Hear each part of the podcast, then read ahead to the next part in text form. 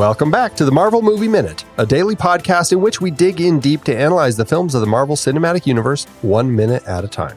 I'm Andy Nelson from thenextreel.com, and with me again today is JJ Yeager from The Next Reel. Hi. On today's show, we are talking about minute 23. This minute starts with the mysterious Raza gazing on the proceedings down below and ends with Tony kicking things into high gear.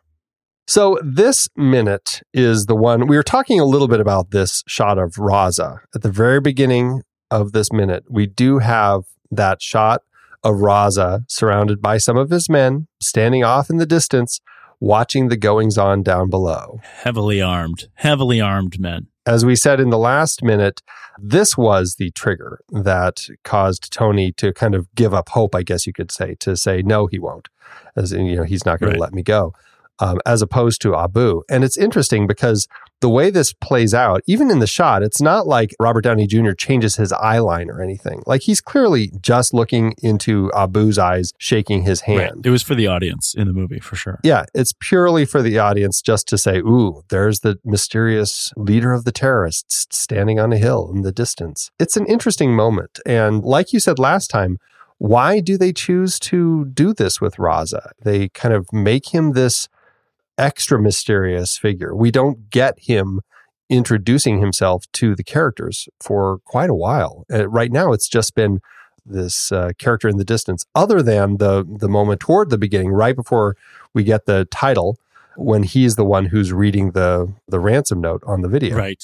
Right. Yeah, I actually forgot about that aspect of it. But yeah, he's it seems like he they wanted him to be something more significant in the first third of this film for the first act, but it didn't play out that way and it didn't really need to. So I think some of the stuff is left over about Raza's significance. And it's interesting because for people who are fans of the comic books, we have not actually said 10 rings in the film yet. Oh, sure. But in that video that we see earlier in the film, we do see that flag with the 10 rings behind the terrorists as they are reading the ransom note for Tony.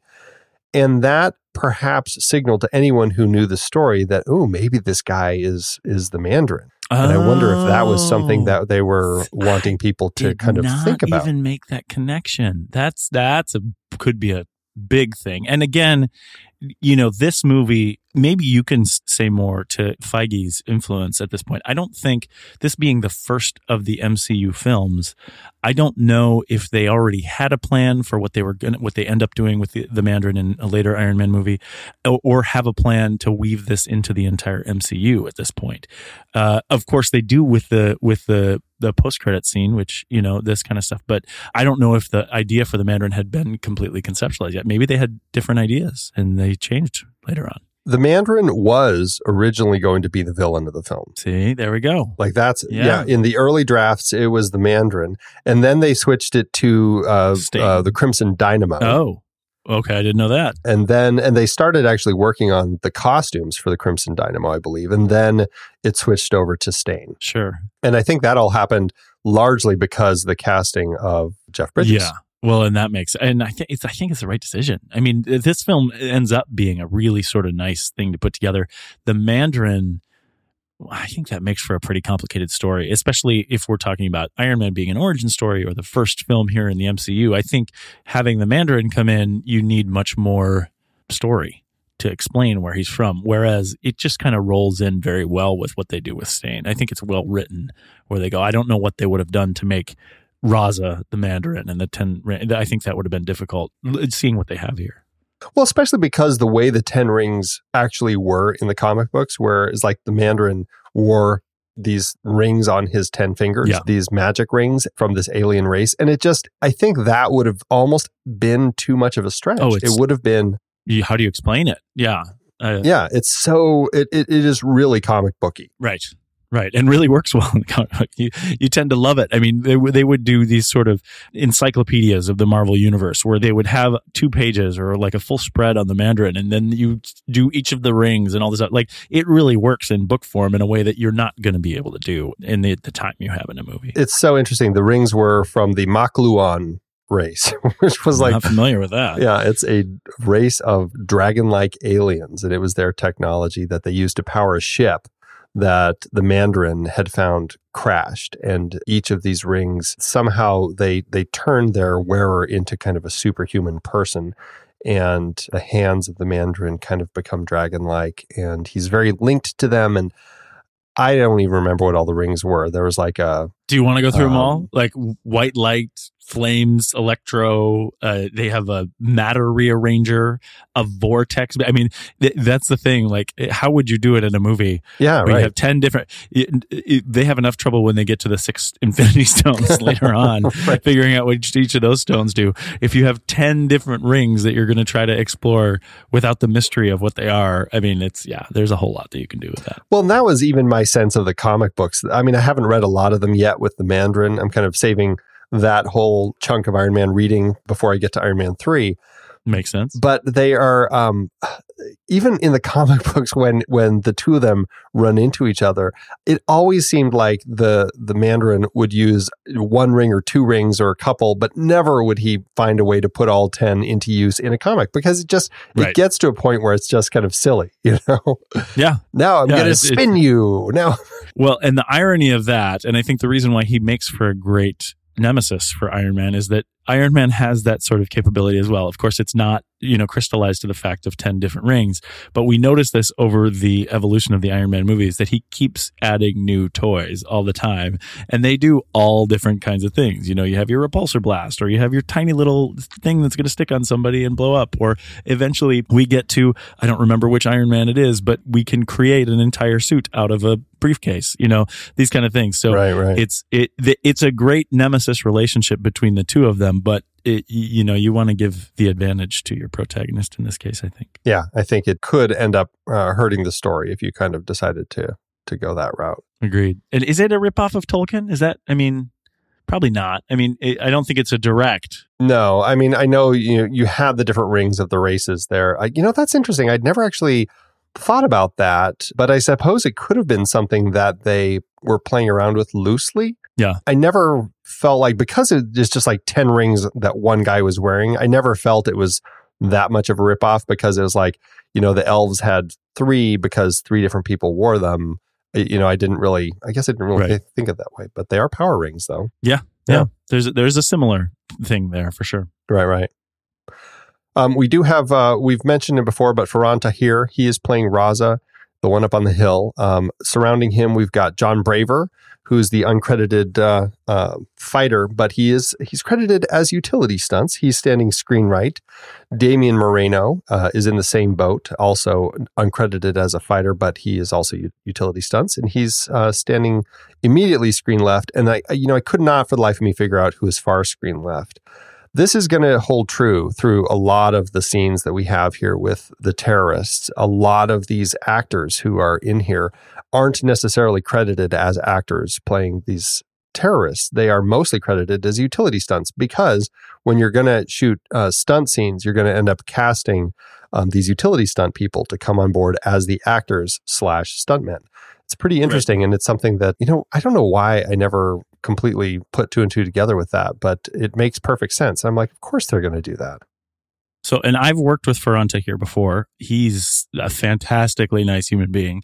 When I shot for American Crime, in Austin. I flew down there and we flew down there for the same episode. And so we rode the the shuttle back before we shot uh, season two, episode five. So he was involved with American Crime on uh, ABC in, in, a bunch of anthology film and it, just a fantastically nice human being. We talked for a, a, good amount of time and he was a really interesting character in that series too. So uh, really great guy. Uh, you, talking about the other characters that you see there, again, he's one of those types of actors too, where he, if you look at his IMDb, it's loaded with credits, and you're going to see that face, and you're going to say, "Hey, do I know that guy?" Right. Um, and and that's why he makes for such a great character actor in this kind of stuff. He's one of those faces, and again, we're not getting a lot of him here, so I, I want to hold out talking a lot about him until he actually starts talking because sure, sure, you know he's just not doing much. But yeah, he's he he does well. I have to get in my thing because I don't know if I'll be on that minute. No, I, am glad you did. I, I didn't know that you had worked with him before and and had yeah. uh, gotten to chat with him. So yeah, I think he played. So he was in uh, in the American Crime series where they were talking about private schools in I think it was in Ohio, even though we were shooting in Austin. And he played, I think, a local investor that was a big, you know, he was a big supporter of the school, this private school and stuff like this. He played a, a big money guy in town. Interesting. Okay, cool. He is one of those guys that does get a lot of work. You look at what he's doing on on IMDb, and he's, I mean, they have him listed here with 84 credits, including some that he's currently working on. Not to mention some uh, some executive producer work.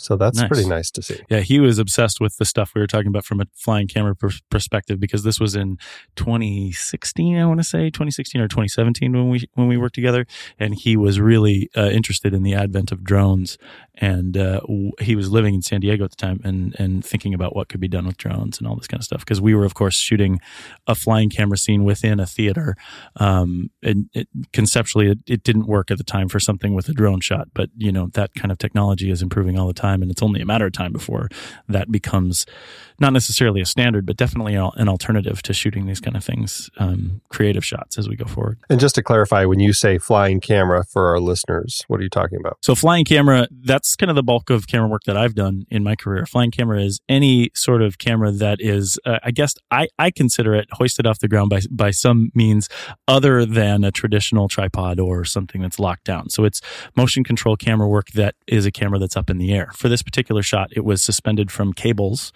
moving around a theater and up to a stage and around dancers and all that kind of stuff. But it also can be considered any sort of camera that's on a rig for a plane or a helicopter or a blimp or that kind of stuff. And that's that's kind of the world of camera work that I come from. So this scene goes to uh, a pretty nice moment between Tony and Yinsen back in the cave, where Tony, this is kind of a, a low point, an early low point in the film that we have for him. But we get to see his transition that really is kind of the thing that's going to take us out of Act One and into Act Two of our script, where Tony is pretty much giving up on everything. And he's just like, what's the point? And he has that great conversation with Yinsen, where Yinsen is like, "Oh, this is uh, going to be a very important week for you, isn't it?" Yeah. As Yeah. as he starts realizing that there's more to do than just letting them either make him build the Jericho missile that they want, or just waiting it out and dying in a week. So it's uh, it's interesting, and I love watching it play out across uh, Robert Downey Jr.'s face. Yeah, it's great. And the thing that I love about in this minute specifically is the idea of time not necessarily having a sense of time, right? We start the scene during the day, we end, we we then go to the evening, and then it, moving from this great conversation that's wonderfully uh, delivered by both these these actors, we then immediately move into what feels like potentially the next morning, but we have no sense of time through that, and it's not necessary 100% to know, but we get the emotional passage of time for for the Tony character here, and I think it's done really well in this sort of little conversation that they have here. I imagine it to be he arrives during the day, they have their moment at night, and immediately he's because of this, whether it's a pep talk or however you want to describe it, he's turning around, and then at the end of this minute, you get all of a sudden it's all Tony's all business and just go for it. Like he's that quick to strategy, and I think I don't know, I think it's delivered really really well for this film. It's funny that you say that it's night because there's really no no There's clear no way to know, right? You know, they're they're in a cave. I mean, it could be it could be five minutes later after he's back at the cave. Uh. He's And really then- quick to strategy. right. That's but funny. but you're right. It's emotional. It is like the way you described that, where it's like this emotional night, where it's like this emotional down point before the next day, kind of the rebirth of this decision that he has to make something happen, even if we don't know what it is. Yeah. And I think that's an interesting way that this plays out because we don't even know what it is. You know, we had Yeah. these little flashes of Tony having visions, it seemed like, of something when they're torturing him and dunking his head under the water, but we Ugh. don't really know what is in his mind.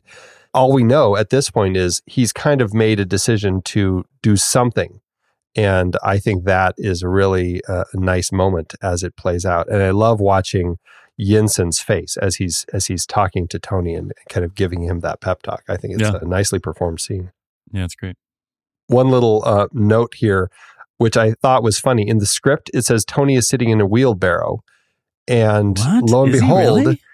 If you if you look at the scene, it's like you know what? I think he actually is sitting in a wheelbarrow. He's sitting on it's kind of propped up, and he's just sitting in the the end of it because you know they're in this cave room and they don't really have furniture, and here he is, and I I think you can see the curve of it behind him. I'm like, oh my goodness, But why? he actually is because they're in a cave. I know, but why? chair. Well, I guess there's no other seats. I mean, but it seems really Yeah. weird that that's in the script. Tony's sitting in a wheelbarrow Right? as I know, opposed to on it's a so rock. funny. You know, I mean, I don't know. It just, yeah. I Yeah. wonder why. What's what's what was the idea behind the wheelbarrow Yeah. aspect there?